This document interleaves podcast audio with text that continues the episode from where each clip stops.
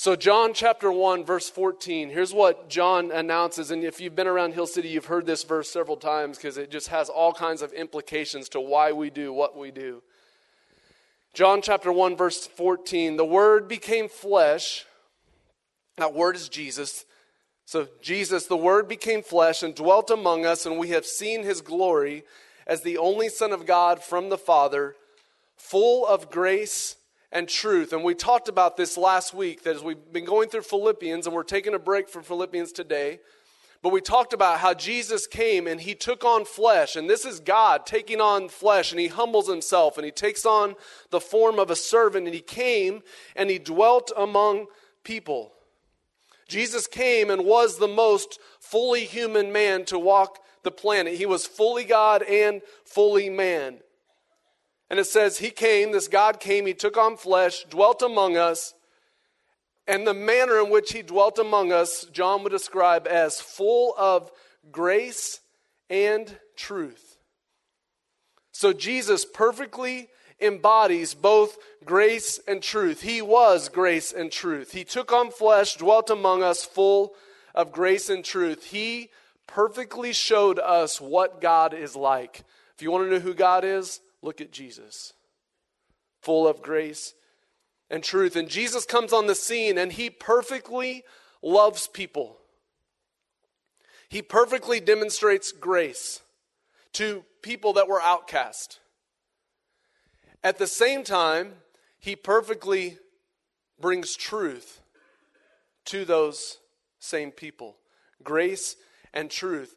The reality of us as broken people and believers who, who have said, I'm following Christ and he now lives in me and in me and I'm, I want to model my life after him. Now for us, we have this, this charge to be in the world full of grace and truth. But if you're like me, sometimes those lines are a little blurry. Anyone feel that? Like I want to, I want to have a posture and an attitude of grace and love and mercy and acceptance. No matter where anyone is, I want to show grace and love. But at the same time, I'm called to proclaim truth, to preach truth. And, and, and Christians, oftentimes, we're guilty of choosing one or the other.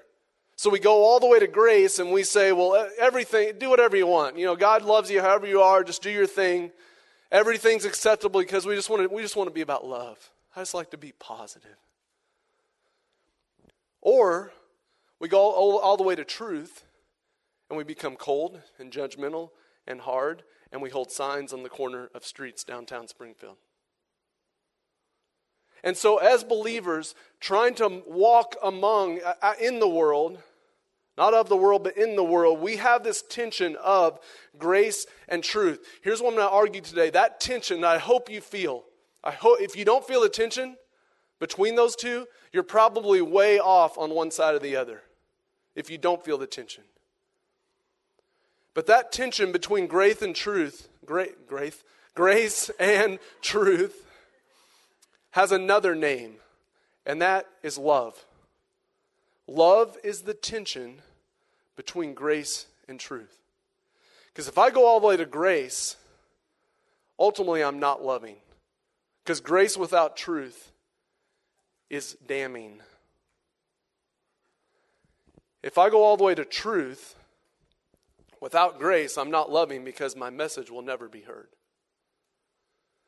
Love is the tension between grace and truth. If, the, if there's any area that we as Christians must find that balance and must humbly seek to find that balance and repent when we're off balance is in the area of the LGBT community, the homosexual community, and how do we love them as believers. And that's what we're going to talk about today. If there's an issue where we must be full of grace and truth, where we must be about love and that perfect balance of grace and truth, it is this issue. Now, hear me to enter the dialogue on the issues concerning the LGBT community is to step into the tension, to step into the fray, the, a, a minefield. Like there's a minefield all over the place this morning.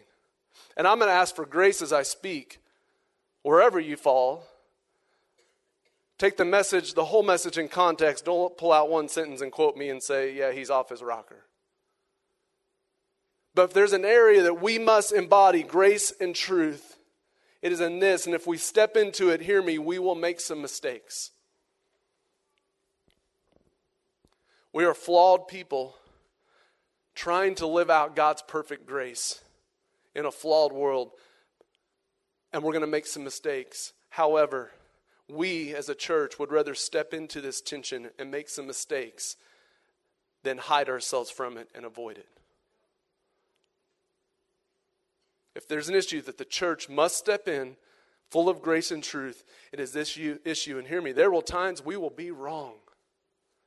Look at our history of the church, not necessarily this the big church. We've been wrong on some issues. There are some times we will be wrong. There are some times we're going to need to repent. There's times that we're going we're going to respond too much in grace. There's times we're going to respond too much in truth. But hear me, we must step in. Holiness is not the absence of doing bad things, holiness is the pursuit of doing good things. So we can hide ourselves from the world and hide ourselves from anything that, that may be controversial, may be tough, and say, Well, I just want to live a holy life and hide. That's not holiness. Holiness is stepping in. Ephesians 2:10 God says I have good works for you to do, not good hiding for you to do.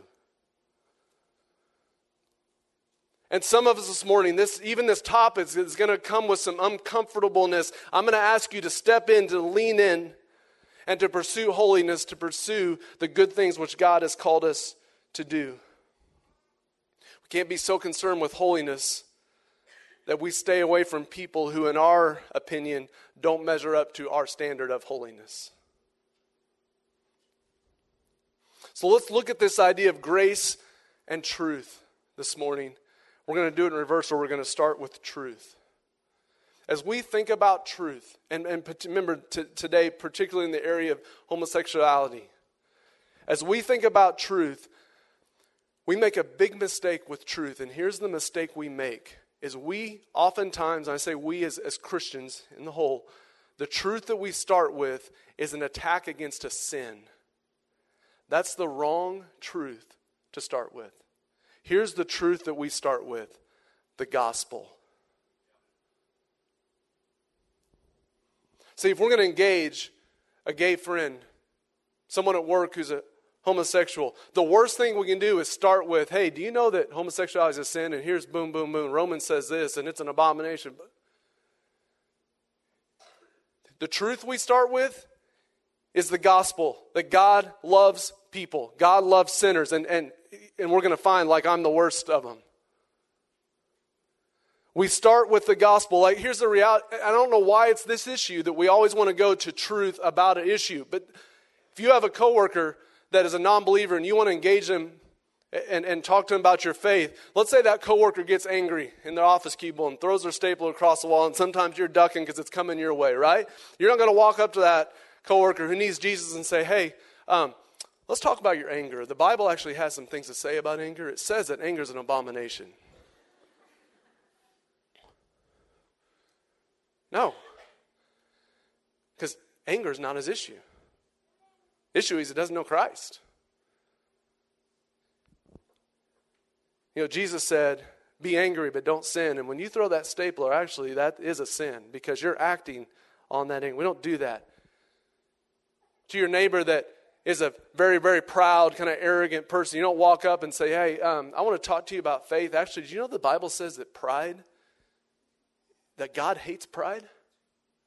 And since you're proud, really, God hates you. Anyone have that conversation this week? No, right? Here's what we say Hey, come, I want to invite you into this, this faith that I'm living. I want you to show you who Jesus is and show you what that might mean for your life. I want to share with you the gospel. Hear me. Truth starts with the gospel, period. Jesus came to save sinners that none of us, you or I, none of us can get to God on our own.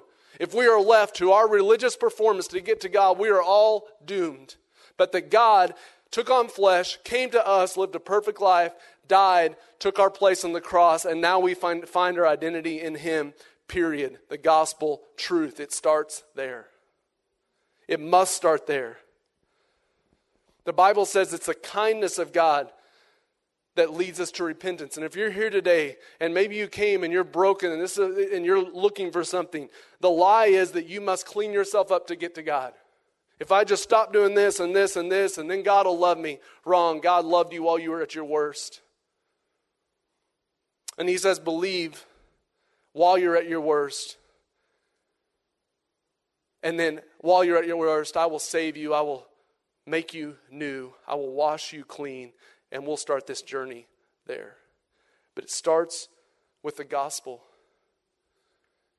Hear me, Hill City. Never do we pick out a sin and engage someone on that sin before we talk about the gospel. It's reverse order. But as we talk about truth, the Bible is very clear about homosexuality. And we live in a day where there's all kinds of people that want to, well, actually, it says this, and you could take, and they want to do all kinds of tricks with, with the Bible. But here's, here's what we know um, homosexuality is a sin. Matter of fact, sexual relations outside of marriage the bible calls sin here's what genesis 2.24 says therefore a man shall leave his father and mother and hold fast to his wife and they shall become one flesh and the man and his wife were both naked and they were not ashamed. God's design for sexual intimacy is one man and one woman in a committed marriage relationship. To have sexual intimacy outside of that protection is to rebel against god but hear me also to open yourself up for harm. And I could bring a hundred stories up on this stage and let someone share where stepping out of that secure relationship that God has given and how that has harmed them, and some of them very, very deeply. God doesn't say, hey, just don't have sex because he wants to see young people suffer. God says, no, I want you to have really good sex, but I want you to have it in the context of protective relationship that I've created. And he's going to say, wait and trust me that this is best the design of God for human sexuality, which He wants to flourish, is one man, one woman in a covenant marriage relationship. First Corinthians will go on, it'll, it'll talk about this, chapter 6, verse 9. Paul writes, Do you not know that the unrighteous will not inherit the kingdom of God?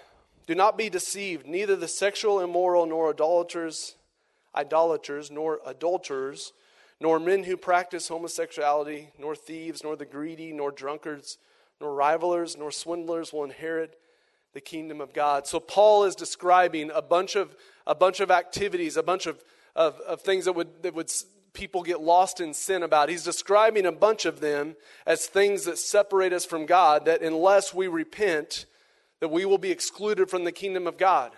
So we list off a bunch of those things. Now let's not and, and again, good good Midwest Christians, we want to go right to the homosexuality thing. Uh, do you see what else is in there? Greedy. Yeah, I'll just camp out there for a second. Greedy. Yeah, but homosexuality, so what? Greedy. Idolatry. And now you're like, oh, phew, man, I don't have any like idols in my car. Uh, yeah, but the problem is idolatry is not around a statue, it's around a heart thing. So whenever I look to approval of others as something to give me my identity, that's actually idolatry. All of us are guilty. Adulterers, oh, man, I've never, I've never had an affair. College, man, I'm not even married yet. Yeah, well, here's the problem Jesus changed the rules on you. Because Jesus says, actually, if you look at a woman with lust, you've committed adultery. See, Jesus takes an external sin and he makes it about the heart. Again, guilty. He lists sexual immorality. If you're, if you're, taking notes, the Greek word there is porneia. It's where we get our, our, our root word of pornography. Uh, porneia is an umbrella term for sex outside of the of God intended purpose. So one man, one woman in a relationship. That's porneia. So very simply, porneia is a bend in God's design. And he's going to list adultery, sexual immorality, homosexuality. All that is this idea of sexual morality. It's this umbrella, time, umbrella term for porneia, which is a bend. So, according to the Bible, here's the reality none of us are straight, all of us have a bend. And that bend is towards sin. So, porneia would include lust, It would include homosexuality, it would include pornography, it would include habitual masturbation, it would include marriage of the same sex, it would include anything outside of God's intended purpose, his design, one man, one woman, is that umbrella term of porneia. Now, here's the argument. And I want to make sure you hear me very clearly on this one. The argument is that we hear from, from um, the homosexual community, and especially those that, that are trying to take the Bible and, and make it fit, is I was born that way. I was born this way. Now, hear me out on this before. For many of them, I would agree. But there's a difference in how I would communicate that. What they would say is, I am born this way, therefore, this is how God wants me to live. This is how God's designed me. I was born this way. He's created me like this. Therefore, to do anything else would be, would be not true to who I am and who God created me to be. The problem with that is Genesis. And that God created then man and woman and the design for them to come together. Now, I would say many of many of the homosexual community are born with an attraction to the same sex. And they're born that way because of sin, of this of Adam's sin. So Adam's sin comes on the world and it goes epidemic and affects all of us and every single one of us the Bible would teach is born into sin. We're prone to sin. Like if you don't believe me, walk down to the children's area, go to the 2-year-old classroom. We don't have to teach them how to be selfish. Mine. Go take something out of a two year old's hand. Watch out. Right? We are born with a nature to sin. Now, here's a reality. Many of us are born with heterosexual tendencies, and are the flaw in us if we take that and we go to lust. There's the bend. I would argue that many homosexuals are born with that desire of same sex attraction because of the bend, the effects of sin. But to say that's how I was born, so therefore that's how God wants me to live, the problem is the Bible. And the overall teaching of Scripture is God has a design for marriage, He has a design for sexual sexuality, and homosexuality is not in that design. So let's not get an argument of I'm born this way. And go into science let's say, okay, you may you may have some desires. You may have been born with some desires, but let's talk about what's it look like to live the way God has intended you to live, the way God's intended you to flourish. So Paul in 1 Corinthians verse 9 and 10, he'll list all those actions and he'll include homosexuality or sexual immorality in that, which remembers that big umbrella term. And then look at verse 11. He says this, he's writing to believers, and such were some of you. But you were washed, you were sanctified, you were justified in the name of the Lord Jesus Christ by the Spirit of God. So Paul's message to them is many of you were saved out of all those things. And if I would ask for a show of hands, many of us were saved all out of those things. But God, when He saved us, He justified us, declared us righteous, He washes us, and then He calls us to pursue Him in this lifelong process of sanctification. So I may have been born with a tendency to lust, but God's design for me is to delight in my wife and her alone. Such were some of you. So, due to Adam's sin, the flaw of man is that we take food, which is a great gift of God, and because of our bend, we take it to the extreme and we use it to numb and we overeat. That we take wine, which was a gift of God, it says to make the man, heart's man mer- the, the heart of man merry, and we take it to the extreme, to drunkenness, and we use it to numb pain and we take sexual pleasure that God has designed for us to flourish in in a covenant relationship and we use that in a selfish way. That is the bend. So we're all born, the Bible teaches, with this bend towards idolatry. Idolatry is simply this my way over God's way. Whatever I want to put up and say, no, I will do it my way. I don't care what the Bible says, that's idolatry. We've now taken that and said, I will worship that. That will make me more complete, more fulfilled than what Christ will. Now, Same sex attraction is not a sin.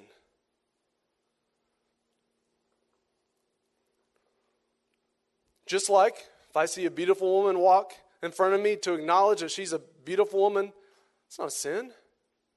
But the question is, what do I do with that in my heart, and how do I act on that that leads me? But I want to distinguish same sex attraction versus acting and, and, take, and embracing a lifestyle. Same sex attraction is not a sin. It has to be fought and repented of, and the grace of God poured over. But having that attraction is not a sin. It doesn't disqualify you. If, if you're here and you have same sex attraction, please don't hide. Please share that, open them up about that, talk about that. Like, you can have any position in our church and have same sex attraction. Because every single one of us are attracted to something that doesn't give us Jesus. Every single one of us. Yours just may be different. So, same sex attraction is not a sin, and too many of our, our, our people in our churches are hiding in shame just because of that attraction. Now, the gospel will call, call us to repentance. So, we must hold to truth. We don't have the right to change truth to make it more palatable. The reality of the gospel is Jesus came to save sinners, but he calls those sinners to repent and follow him for their joy. And we must hold on to that. Here's the last argument in the truth one that I'll get to that we hear. Well, Jesus never said anything about it.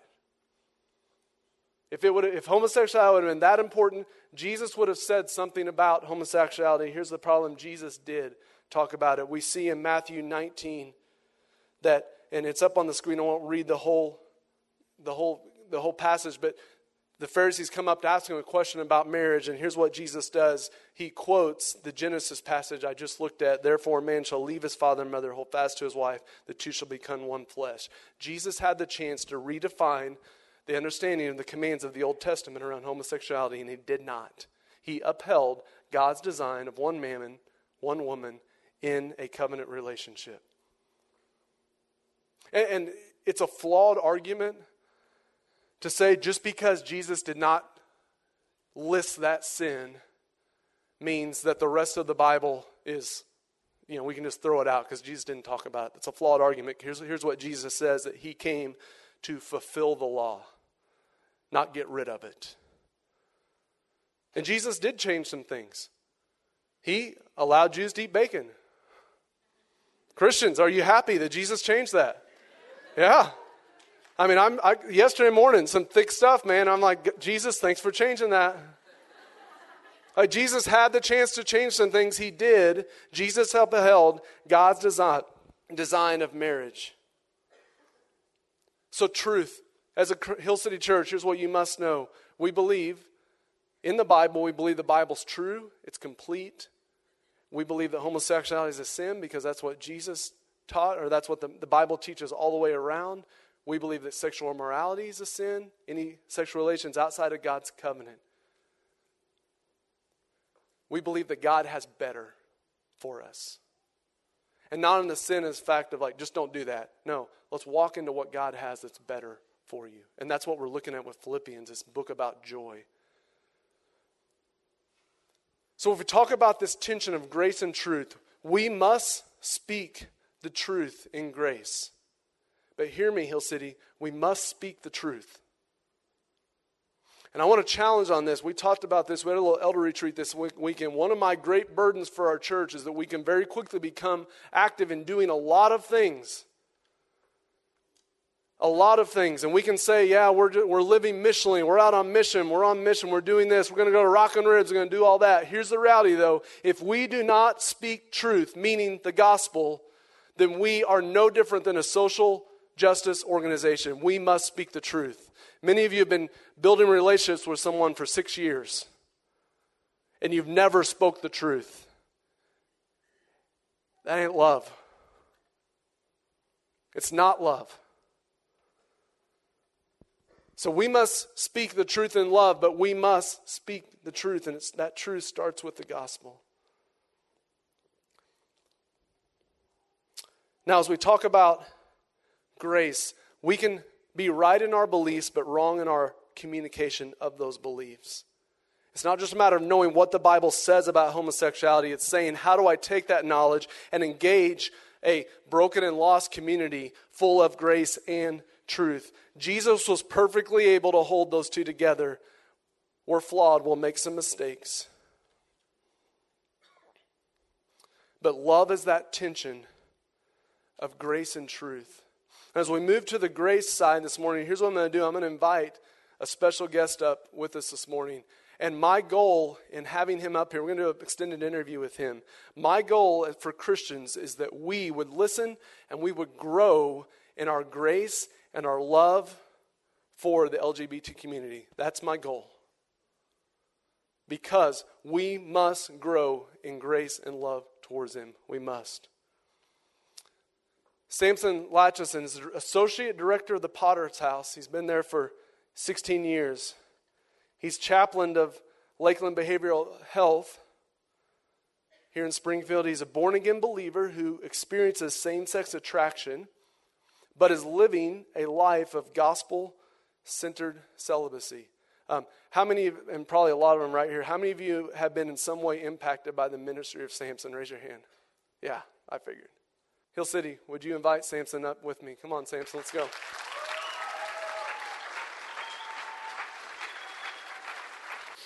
All right, Samson, thank you so much. So much for coming today. Been, you have no idea. We were supposed to do this back in December with our Advent series, and it snowed that day, and we had to cancel. And if it's not uh, three times a week that I get asked, hey, when's Samson coming? When's Samson? So thank you for being here so they'll shut up and quit asking me that. I appreciate it. Um, so it's so great to have you here. We're humbled that you would come, and I like your haircut, man. Great haircut. So, again, the goal of this interview is that you and I, as believers, would grow in grace and love towards the homosexual community. So, Sam, Samson, let's start there. We're going to have a conversation up here. Um, well, hear your story. And by the way, there's a YouTube video where he preached a sermon where he tells his whole story, about 45 minutes. I encourage you to search for that. Samson Latchison is his name. You can find it. Um, he has an amazing story. We're going to get like a two minute, three minute quick snapshot of it, but give, paint us a picture of, of your story that kind of took you to our convers- where we are in our, today in our conversation. All right. First of all, Daniel, you didn't ask for this, but I just want to thank God for this man giving the most comprehensive message I've ever heard on homosexuality.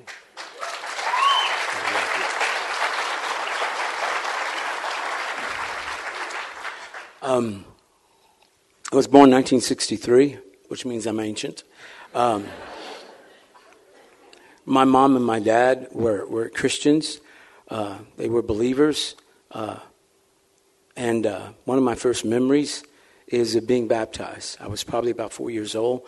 Uh, the night I was baptized, I was also molested by the deacon who was dressing me to be baptized. Uh, for as long as I can remember, I've struggled with same sex attraction. My mother could foresee that in me, and uh, her words to me were, It was the unforgivable sin.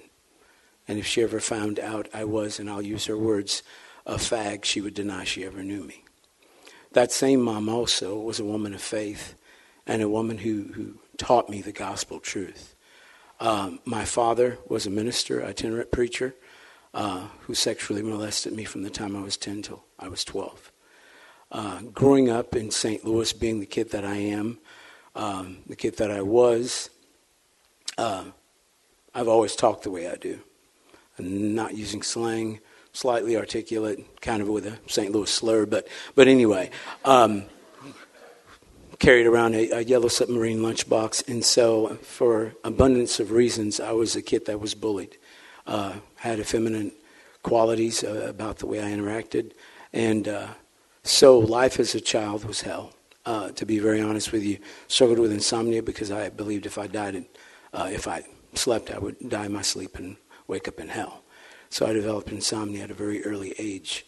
Uh, at the same time, I spent my young life really trying to get God to like me. So I prayed at what I deemed as holy hours because I saw these numbers in the Bible a lot 3, 7, and 12. And my number one prayer request was always that God would save me. Um, at 14, uh, thank God for Billy Graham because uh, just hearing him talk about relationship with God gave me the possibility of the fact that there was a way that I could have somehow a friendship with God. And so I began working toward that friendship with God. During that time, God was gracious enough to me to give to me the idea of going to Southwest Baptist University. Uh, I went to Southwest Baptist. Being there at that university was one of the first times I met men with integrity. And, uh, and the gospel that they preached was something that was meaningful to me, but still, I did not come forward with same sex attraction, as Brother Daniel just got through talking about. And so, after college, I plunged into the lifestyle. Uh, depression was such a huge part of that that I began uh, trying to kill myself by having sex with people with full blown AIDS or who are HIV positive. I'm sitting here because of the grace of God. I've never been HIV positive. Um, after a time of dealing in that lifestyle, had a crisis of belief where I began to say that I was delivered, even though I still dealt with same sex attraction. Uh, have always been in ministry, doing what I'm doing right now. Uh, but still, that thought that I was going to be in hell forever remained. Um, because of that, I developed some psychological problems, was diagnosed bipolar 2 with psychotic features. Uh, after I came under accountability of a church, uh, went to a Christian psychologist who prescribed to me seven to nine psychotropic meds. I ended up in Cox North Psychiatric Facility after a mental breakdown on a Sunday morning just like today. Um, we were sitting around the table, and one of the patients escalated and, and said, Where's your pastor? Where's your pastor? Where are your Christian friends? Where are your Christian friends? And to be honest with you, no, that my pastor at that time did not come to see me, nor did most of my friends that I did call. Did not come. Uh, and uh, he said, See, there's no God. And a lady sitting right next to me said, I want to believe in the Sunday school Jesus. I want to believe in the Jesus that sat the kids in his lap. I want to be one of those kids. And I'd always heard all my life about presence of God.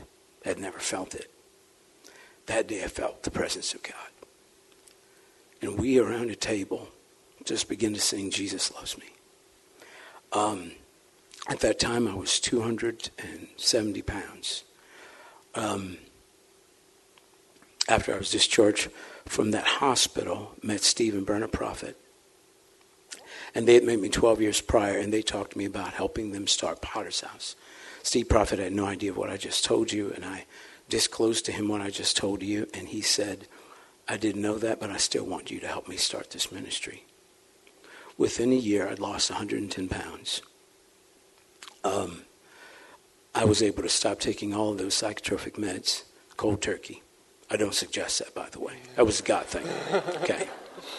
Don't want to be liable. But anyway, um, within a few years after that, uh, a pastor uh, named Jordan Hanson showed up to Potter's house and he said, I want to get to know you. I've heard about you and I just want to get to know you. And so I did what I could to uh, try to run him away. I couldn't run him away. He invested in my life even further, and uh, we became really good friends. One night after leaving Potter's house, I had a crisis of belief, thinking about Stephen Burner Prophet, uh, Jordan Hanson, uh, several people in my life that had shown me unconditional love. And I said to God, God, what do you say of me? And I'm not much for epiphanies, but one word. One word was the answer for 52 years of hell at that time. And it was the word forgiven. So I was baptized. And uh, the funny thing is, I became sure of my salvation three years ago. Three years ago. But thank God for grace. And thank God for people of grace. Awesome, awesome, great story. Again, listen, it's on YouTube, a longer story. Maybe, maybe sometime we'll get you back and you can tell it to us in length and, and preach. But, um, and so, so God delivered you, but, but you'll save to this day, like same-sex attraction, that has not been taken away yet, no. right? That's still every day. It's a, it's a battle in the mind. And how do Christians, how do we need to grow in our empathy for someone who identifies in the LGBT community? How can, how can we grow? First of all, you got to know. You don't wake up one morning and go, Ooh, I just want to be hated and ostracized and deal with depression and deal with people looking at me as if I'm less than a person. I'd love that idea. I think I'll be gay today. Uh, that, that's just not what you do.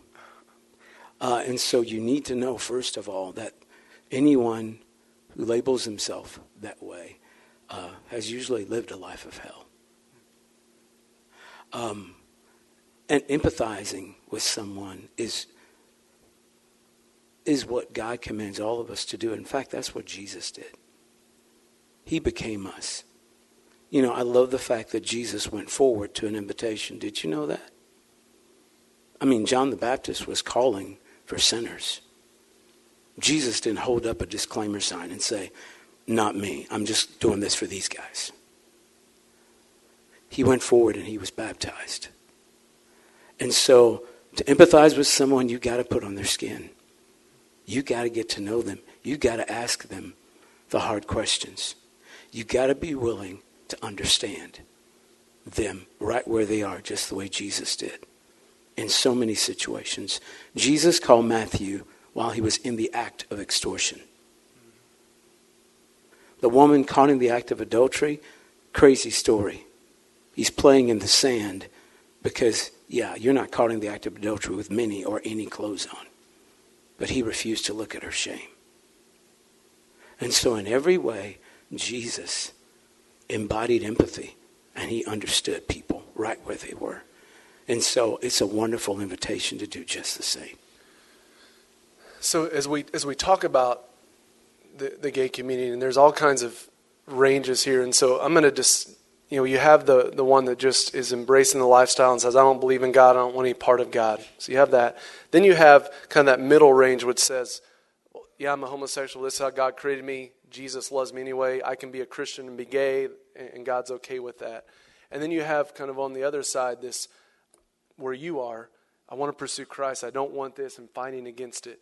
Um, for, for someone kind of where you are, is there an extra level of guilt or shame that comes with same sex attraction. Uh, uh, we all know what it's like to feel guilt and shame over sin.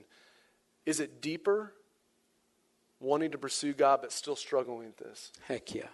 Because you can know that if somebody comes to you struggling with homosexuality and they're a Christian, they know Leviticus 18. They know Romans 1. They know 1 Timothy 1. They know Jude 7.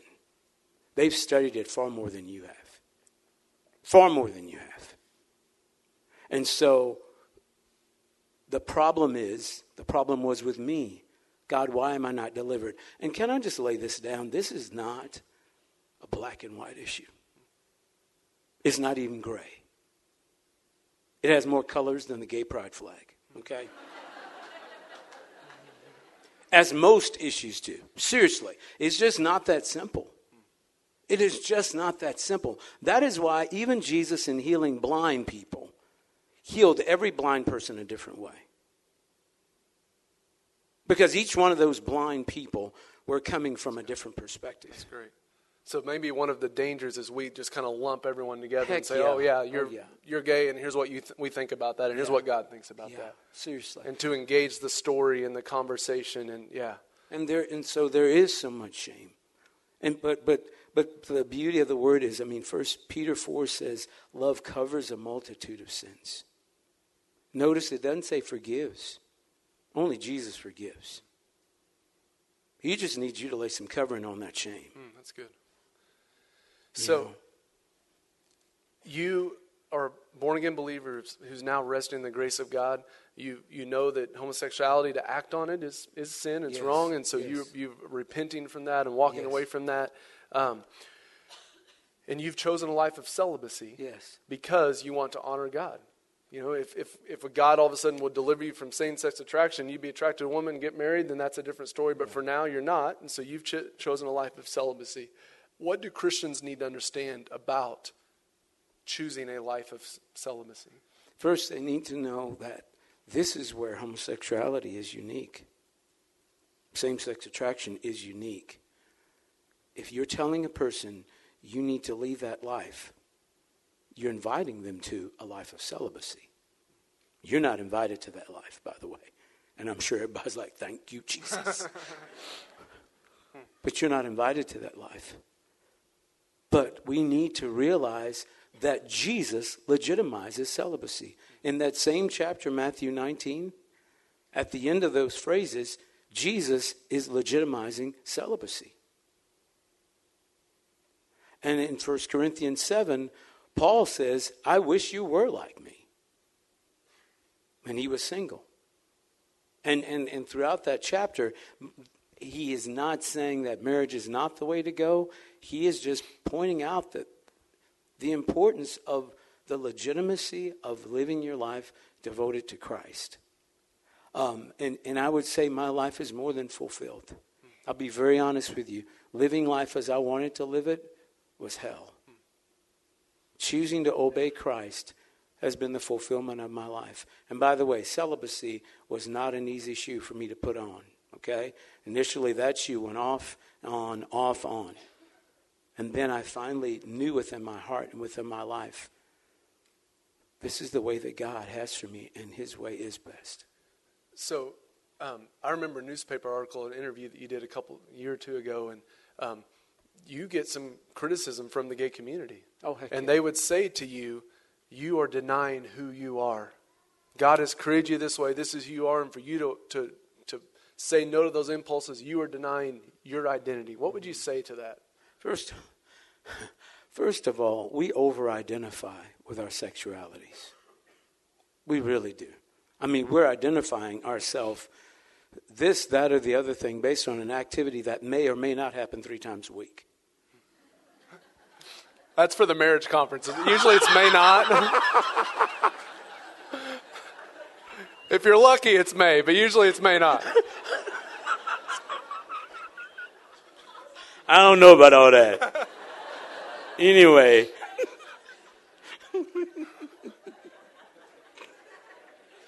I'm sorry. You I don't know the question now. is I gotta there. get together. Okay. So you're, you're denying who you are. That was the yes, question. Yes, yes, yes, yes. Matthew 16. Matthew 16. I mean, the, the, the best way of displaying this verse and living out Matthew 16 deny yourself, take up your cross, and follow me. I mean, that's the call for all of us. Because I don't know if you realize it or not, all of sexuality is broken. It's all broken under Adam. And so, for all of us, the call is to deny ourselves, to take up our cross and to follow him. In denying yourself, it is not a death sentence. It's life as God ordained it to be. And I have no regrets. I mean, seriously, when you see me at Potter's house, you may see me tired. because I'm there from 7:30 in the morning until midnight. Yes, yes, you may see me tired, but the person I am is a person who's fulfilled. Hmm, that's good. And and as believers, here's what we when we many of you are feeling sorry for him right now because he can't be married. And he can't have, have sex in the way that God's intended. You know what we do when we, we're doing that? We're, we're making an idol out of marriage and sexuality. We're saying, Jesus is better. No, scratch that. Marriage is better. Sex is better. He's fulfilled. He has a ministry that is that that I can't. The level of ministry he does, I can't do. I have a wife. I have children. I have responsibilities. I can't do it. He's free to do that. So let us not make an idol. Whether you're even a single person here, I hope you heard that. Don't make an idol out of when I get married, then, as it will let you down. It will let you down. Um, what? Uh, why do why do Christians have such a hard time building bridges in the gay community? And what, why is that issue And kind of the hard the hard one for us? I'm glad you said you said that. Why do we have a hard time bridging? Um, if you don't hear anything else I'm saying, hear this. You don't have a, a bridge to build. I hope you heard that. You don't have a bridge to build. You got nowhere to go because there's no such thing as us and them. It's just us. Okay, you're, you're on the same freaking shoreline. I don't know if you realize that. Okay? We don't have a bridge to build. It is nothing more than extending your hand and your heart to someone who struggles just as much as you do, just in a different way. And so it's so important that out of that place of realizing how much you've needed Jesus, realizing you can be the hand and the heart of Jesus to someone else. Because it took me 53 years to see that. There's no reason for that. By the way, hats off to this pastor, hats off to you, and most of your millennials. I just want to say this to you. I don't care what Focus on the Family says about millennials. My opinion is Focus on the Family sometimes needs to focus on their own dang family. But anyway, that's a mess. But what I've seen of millennials is that you are willing to see that and to understand that. Because this is the first time this is the first time on a Sunday morning in a church I've ever given my testimony in Springfield, Missouri.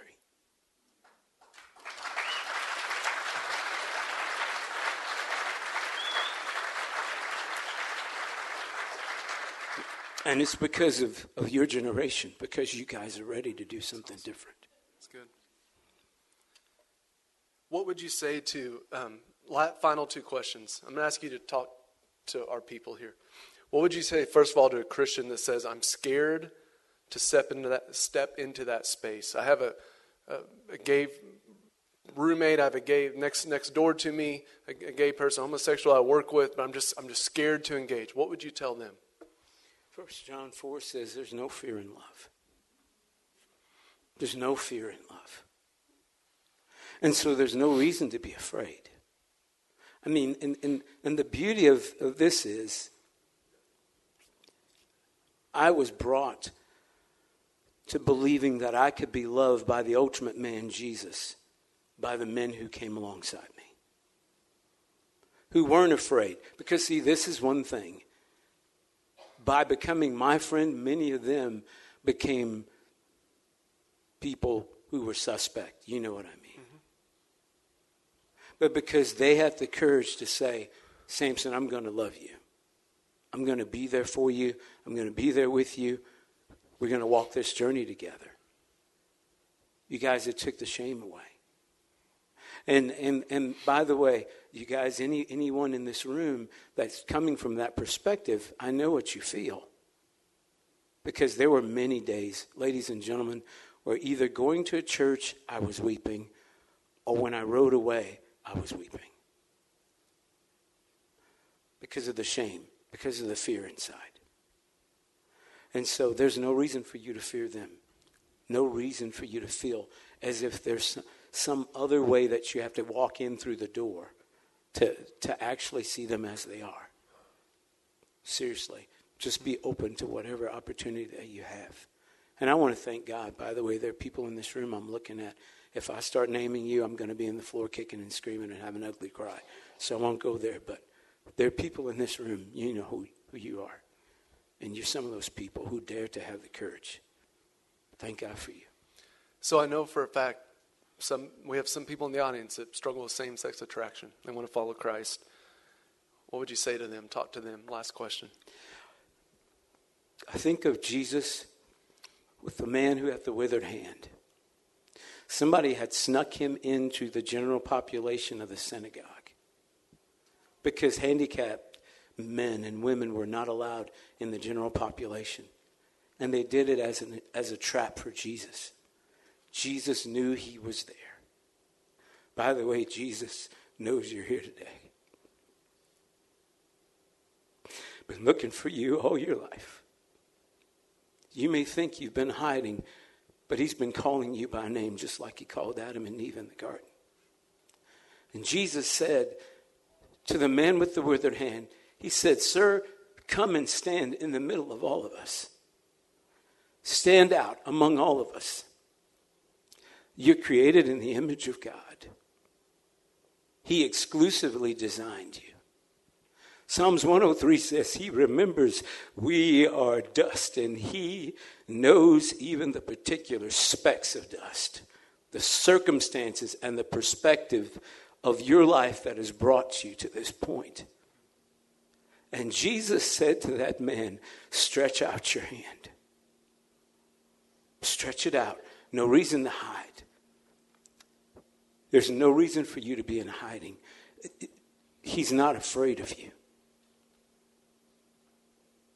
He's not intimidated by your struggle. He didn't make the abuse happen in your life. You've made bad choices, and those who abused you, yes, they made bad choices.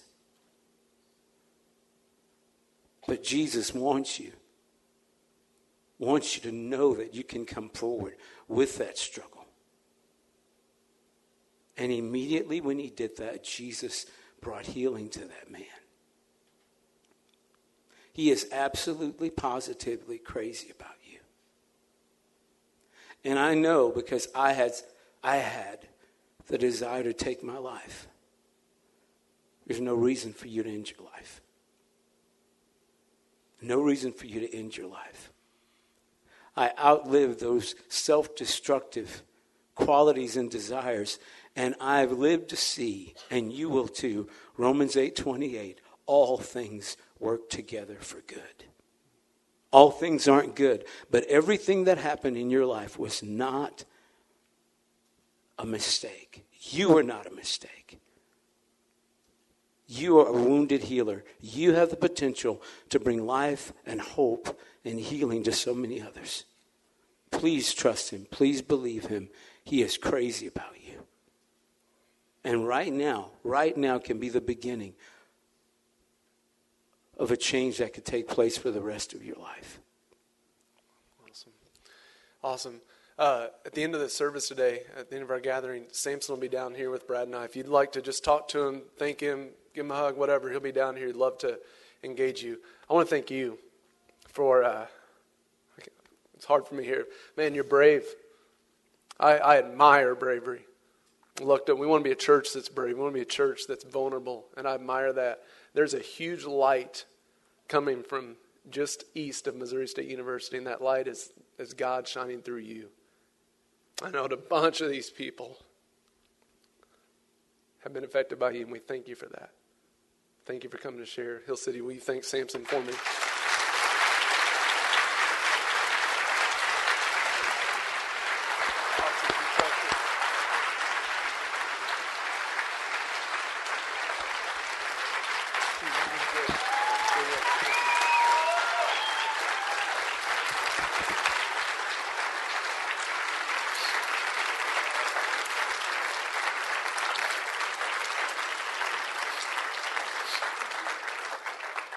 Let me quickly wrap this up. Guys, this Samson said this is, this is the first step into this issue. There's all kinds of discussions that come with issue, this issue. Do I go to the wedding? Do I go to the birthday party? What there's all kinds of issues we can get into, but here's what we need to know. That tension between grace and truth is love. And I pray as a church that we live in that tension between grace and truth. Hear me, Hill City. I'm, I'm talking to our covenant members here we, as Hill City Church, must become a place where it is okay to say, I am broken, I'm an addict, I'm gay, I can't handle my finances, my marriage is about to fall apart, I'm addicted to porn. Whatever it is, we must be the first place where someone can have those conversations. If we're not, then we are fake. We are fake. The gospel is that God is for people, not against them. And we must be a place where we are first for people, no matter their issue. Because remember, and such were some of you, meaning all of us. Jesus went and ministered to the outcasts of society. He, he took his message to people and said, God is chasing after you. He didn't care what people thought. He didn't care what the Romans thought, the Jewish leaders thought. He didn't care what his disciples thought. His concern was loving people as God had called him to love. He saw people as hurting and broken, not a burdened. He saw them as people that were created by God in His image, and He went to them full of grace and truth. If we are criticized, for something as a church, I hope that we are criticized for the same thing that Jesus criticized that we go to sinners, that we love them. Because when we realize we're the same, that we are no different, and such were some of you, when we realize that, the love and affection that we will have towards that community will be overwhelming because we realize we are no better, we are not different, just different issues. We must go full of grace and truth, and the truth is the gospel. And if you're here and you're broken, because we all are, you need the gospel. It's a phrase we teach a lot that what we need is we need gospel, safety, and time. We need the truth of the gospel become clear to us. And then we need to save the safety to be vulnerable, engage. Here's who I really am, as Samson said, to stretch out your arm. Without that safety of relationship, Samson probably would have never come forward and said, Here's who I am and here's where I am. We need gospel, safety, and time. Transformation does not happen overnight. Samson told you it's been a process. We need gospel, safety, and time. We are not concerned with behavior modification here. I have zero desire for behavior modification. We want heart transformation, which requires gospel, safety, and time. To all of us, and such were some of you, to all of us who have idols in our life, to all of us that at times say there's something better than Jesus, may we hear this morning that Jesus is better when we're attracted to something that does not give us more of Jesus, may we say to ourselves, Jesus is better. He's better than your anger. He's better than your lust. He's better than your greedy consumerism. He's better than your sexual desire. Jesus is better. So, Hill City, today as we receive communion, may we confess that Jesus is better. And remember that He pursued us while we were still sinners, and that He was full of grace and truth. Think on that this morning as you take communion. Let's pray. God, we thank you for the message we heard today. We thank you for your word. We thank you for Samson's testimony. I pray, Father, that, that, that we uh, now respond in belief, in faith, and repentance. God, we confess we're all broken. Such were some of us. That's all of us. And we all need your grace, and we celebrate that you came while we are still sinners and you died for us. Amen.